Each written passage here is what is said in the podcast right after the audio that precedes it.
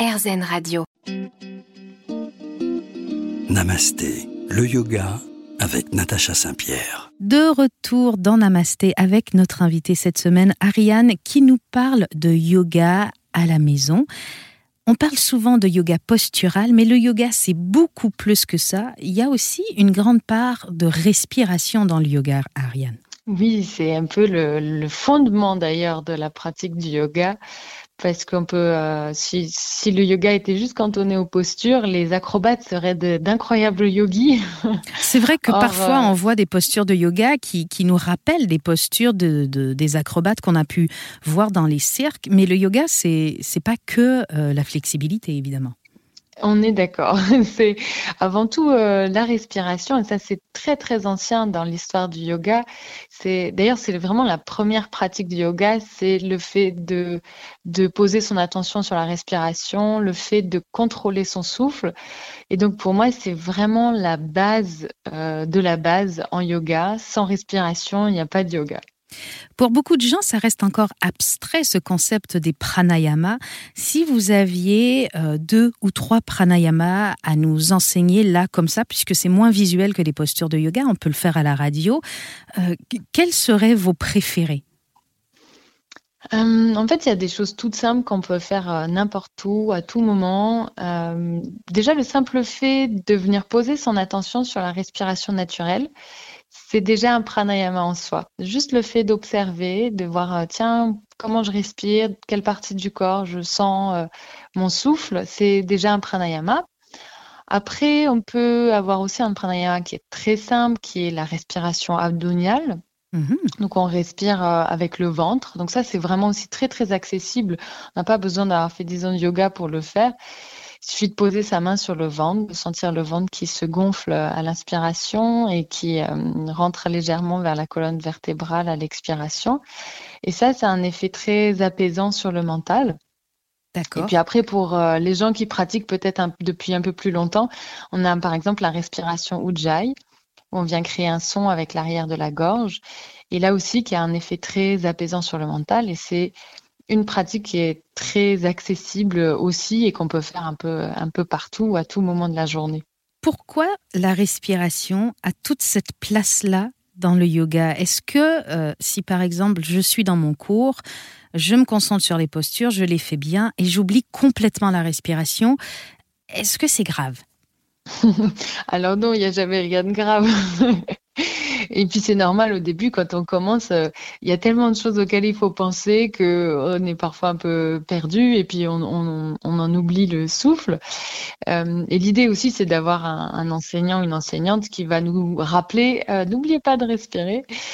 Euh, mais en fait la respiration va nous aider à, à avoir un impact sur le système nerveux, donc à déclencher notre système nerveux parasympathique qui va nous aider à calmer euh, le mental. Et ça va aussi, ça a aussi un, si c'est aussi important dans le yoga, c'est que quand on a la conscience de notre souffle, eh ben c'est que on est aussi dans l'instant présent. Et ça, c'est tellement important dans la pratique du yoga, c'est d'essayer de ramener constamment notre mental à l'instant présent. Donc c'est aussi le rôle du souffle. Vous parlez de revenir dans l'instant présent. Je ne sais pas pourquoi, ça, ça, me fait penser aux gens qui ont du mal à s'endormir, les gens qui souffrent d'insomnie. Euh, souvent, euh, là on est au mois de décembre, on va bientôt commencer à préparer Noël. C'est une période où on a beaucoup de choses en tête, on a beaucoup de choses à faire. On veut tout, boucler au travail avant de partir en vacances. On veut préparer euh, tout ce qu'il faut pour les repas, pour les petites traditions, pour les cadeaux, pour les décorations. Et on se couche avec mille choses en tête. Est-ce que le pranayama, à ce moment-là, au moment de l'endormissement, peut nous aider à nous libérer l'esprit et donc forcément à s'endormir mieux? Oui, je pense que ça peut beaucoup aider. Ben là, le petit exercice dont je parlais, simplement la respiration abdominale, euh, ça, ça, peut déjà avoir un, un, impact sur le mental et, justement ce, que, ce dont je parlais aussi sur le système nerveux parasympathique. Une petite chose comme ça, ça, ça peut carrément aider à apaiser le mental et et, si... oui, et nous endormir. et quand on se met à pratiquer une respiration comme ça, pendant combien de temps à peu près on doit pratiquer son pranayama pour, pour avoir un effet à plus ou moins long terme? Euh, ah, C'est une bonne question. Euh, Moi, en général, euh, dans ma pratique personnelle, je fais environ 10 minutes de pranayama euh, durant ma, méditation et je fais ça de manière quasi quotidienne. Après, en général, effectivement, un pranayama, il doit se pratiquer quand même euh, un peu longtemps, entre guillemets. je, je, pense un minimum de 5 minutes pour qu'on puisse vraiment avoir les effets sur le mental. Après, c'est assez général comme, timing, mais je pense qu'il faut le faire un petit peu. Euh, enfin, je ne sais pas si on peut dire longtemps, mais je pense qu'un minimum de 5 minutes, c'est déjà bien. Ben, on vous entend sur un minimum de 5 minutes. Restez avec nous, le temps passe hyper vite. On revient tout de suite dans Namasté sur RZN Radio. Namasté, le yoga avec Natacha Saint-Pierre. Namasté, on parle aujourd'hui de yoga tous les jours avec la formule d'Ariane qui s'appelle un homme par jour. Ariane, créer un espace pour le yoga dans notre vie tous les jours, c'est assez complexe pour certaines personnes. Est-ce que ça doit être un yoga physique tous les jours ou est-ce qu'on peut établir un calendrier euh, de notre semaine avec différentes pratiques chaque jour pour essayer de se créer une petite routine finalement? Eh bien oui, moi d'ailleurs c'est ce que je propose. Là, on a lancé une newsletter qu'on envoie tous les mois avec un programme euh, de, mes vidéos. Et euh, justement, l'idée c'est d'avoir une thématique sur le mois et de proposer différentes euh, pratiques pour chaque jour de, de la semaine. Et je pense que c'est pour justement avoir une pratique un peu plus pérenne, ça peut être vraiment intéressant d'être à l'écoute aussi de ce dont notre corps a besoin, de ce qui est vivant en nous, et, d'adapter la pratique euh, en fonction de, ça, parce qu'il y a des jours où on a beaucoup d'énergie, donc euh, ça va être bien de faire des choses un peu dynamiques, puis d'autres, on est fatigué, on n'a pas d'énergie, et donc là, ça peut être beaucoup plus intéressant, beaucoup plus nourrissant pour notre corps de se tourner plutôt vers des pratiques plus douces comme le yin, le yoga nidra ou le yoga alors, quand on reçoit, par exemple, votre programme de un homme par jour, je reçois mon, mois de, travail en un coup et après, je vais, euh, euh, moi, piocher dans ce mois-là euh, à ma guise ou est-ce que chaque jour, je reçois une pratique différente? Alors, un home par jour, c'est encore différent. Donc, c'est un programme, c'est un programme payant qu'on a mis en ligne il y a quelques mois. Donc, il y a trois semaines de, de pratiques quotidiennes. Donc ça fait 21 séances de, yoga. En fait, on a accès à toutes les séances tout de suite euh, en allant sur, euh, sur la plateforme. Mhm. Mais euh, évidemment, enfin, l'idée, c'est d'en faire une par jour. Ou si on a moins de temps, il n'y a, jamais d'obligation. Hein, si on a moins la possibilité de faire une fois tous les deux, trois jours. Et effectivement, dans ce programme, je propose des, choses assez variées, dynamiques, plus douces, euh, de la méditation aussi, pour euh, guider aussi mes élèves virtuels à découvrir les différentes facettes du yoga. Comment on fait pour installer une routine comme ça? Est-ce que, est-ce que on recommence euh, le compte à rebours de nos jours de yoga. Par exemple, si moi je veux faire un, un, mois de yoga tous les jours, je commence, puis le, le, huitième mercredi, je rate. Je fais quoi? Je me pardonne et je continue mon décompte ou je recommence à zéro Euh, ben moi, personnellement, je suis une euh, fervente euh, supportrice de la bienveillance envers soi. en tout cas, je constate que pour moi, ça, c'est comme ça que ça fonctionne le mieux. c'est de, cultiver la bienveillance envers moi et de me dire, ben voilà, peut-être qu'aujourd'hui, j'ai pas eu le temps, j'ai pas eu l'énergie, la motivation de pratiquer. Mais je crois que c'est le Bouddha qui disait que chaque jour est un jour nouveau. Et donc, chaque jour est une nouvelle opportunité de, recommencer et, de se remettre en chemin. Donc, euh, si on rate euh, un jour, et eh ben, à mon sens, c'est euh, c'est pas très grave et autant se pardonner et puis continuer avec toujours beaucoup de bienveillance. Là, on parle évidemment d'un programme de yoga où on va alterner entre des pratiques physiques, des pratiques de pranayama, des pratiques de méditation. Est-ce que on peut se permettre, si on a des séances d'environ 20-30 minutes, de pratiquer physiquement tous les jours ou est-ce que c'est important de laisser une petite place pour le repos? Alors là aussi, je suis une fervente défenseuse du repos parce que euh, dans notre société qui va à 100 à l'heure, le repos est très très dévalué alors que c'est souvent ce dont on a le plus besoin. Et ce qui est merveilleux avec le yoga, c'est qu'il existe des pratiques euh, qui vont nous apporter du repos, comme le yoga restauratif ou le yoga nidra. C'est des choses qui vont être tellement nourrissantes et tellement importantes. Pour moi, c'est vraiment fondamental de se ménager des temps de repos.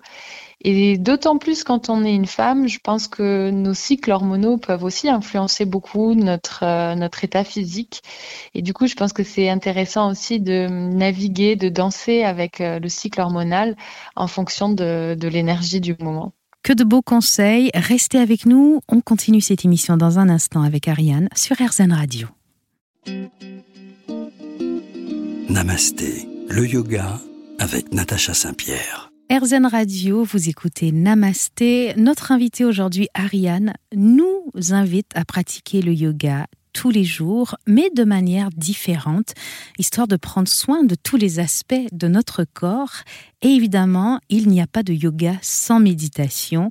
Est-ce que la méditation est très importante dans la vie des yogis, Ariane? Alors oui, et euh, en même temps, c'est intéressant parce que dans mon parcours, c'est pas quelque chose vers lequel je suis allée tout de suite. Euh, comme je le disais précédemment, j'ai commencé avec l'ashtanga et dans l'ashtanga, la méditation, elle est plus ou moins incorporée dans la pratique euh, des postures. Mm-hmm. Et c'est seulement avec ma, ma, première formation de yoga que j'ai vraiment commencé la méditation avec euh, Émile, qui est mon, mon professeur, mon père spirituel. Et, et c'est à partir de ce moment-là que vraiment j'ai découvert la méditation et que j'ai commencé à la pratiquer de manière beaucoup plus régulière.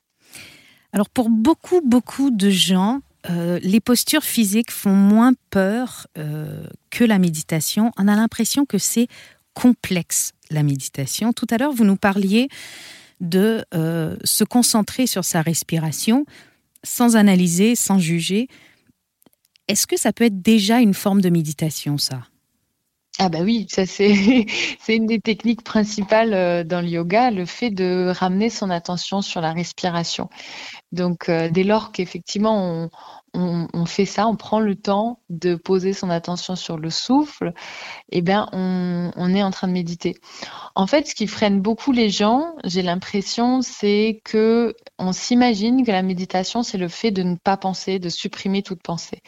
Or, en fait, euh, notre euh, est fait de telle sorte que penser est une question de survie, donc c'est parfaitement normal d'avoir des pensées. L'idée, c'est plus d'entraîner notre mental à revenir constamment sur un point et de pas s'attacher à ses pensées. Mais du coup, parfois, il y a des jours où on a beaucoup de pensées, on est très encombré euh, mentalement, et puis d'autres beaucoup moins. Et l'idée, c'est aussi de s'asseoir avec ça et, d'observer, d'accueillir ça. Je me souviens, j'avais une professeure qui disait, eh ben, en fait, tu te concentres sur ta respiration et à un moment donné, il y a une pensée qui va te déranger. Tu l'accueilles tu la laisses passer et tu reviens à ta respiration. Parfois, c'est très très difficile de la laisser repartir cette pensée. Euh, par exemple, si c'est des, choses à faire, euh, genre, euh, je ne sais pas, je dis un truc fou, c'est il faut pas que j'oublie de sortir du congèle tel ou tel truc pour le repas de ce soir. Et là, j'arriverai pas à me libérer de cette pensée pour revenir à ma respiration. Qu'est-ce qui est le mieux C'est d'aller accomplir cette tâche-là et de méditer après, ou c'est justement de, de, faire l'effort d'essayer de se libérer pour, pour accroître ses capacités à la méditation? Alors moi, personnellement, ce que je fais quand justement je vois que j'ai des pensées qui, qui, qui s'installent et que j'ai du mal à revenir euh, à l'instant présent, c'est que je vais faire euh, un peu de pranayama. Et du coup, ça va m'aider en fait à clarifier mon mental. Du coup, je ne sais pas euh, ce que je pourrais conseiller dans ces cas-là, à part pourquoi pas faire un petit exercice de pranayama. Et ça a un effet quasi pas magique, mais, mais presque sur, sur le mental. Et du coup, on peut revenir à sa méditation plus facilement. Un vaste sujet qui est la méditation et c'est pas toujours facile de méditer, vous en conviendrez Ariane. On vous invite d'ailleurs à aller méditer avec Ariane. Vous parlez euh, sur votre chaîne YouTube de méditation aussi. Oui, oui, D'ailleurs, j'avais aussi tout un programme pour euh, accompagner les gens vers la méditation. Euh, j'ai pas mal de vidéos aussi un peu pratiques là-dessus parce que le premier frein à la méditation, souvent c'est l'assise. On est, on n'a plus l'habitude dans nos pays occidentaux de s'asseoir par terre et donc l'assise par terre est très inconfortable. On a mal au dos, aux chevilles, aux hanches, on a des fourmis. Et euh, du coup, je donne aussi des conseils pour comment s'asseoir, comment trouver la bonne position. Et je propose régulièrement des, des séances de méditation euh, sur ma chaîne pour continuer de parler yoga avec vous. Restez là à la maison sur RZN Radio. On revient tout de suite.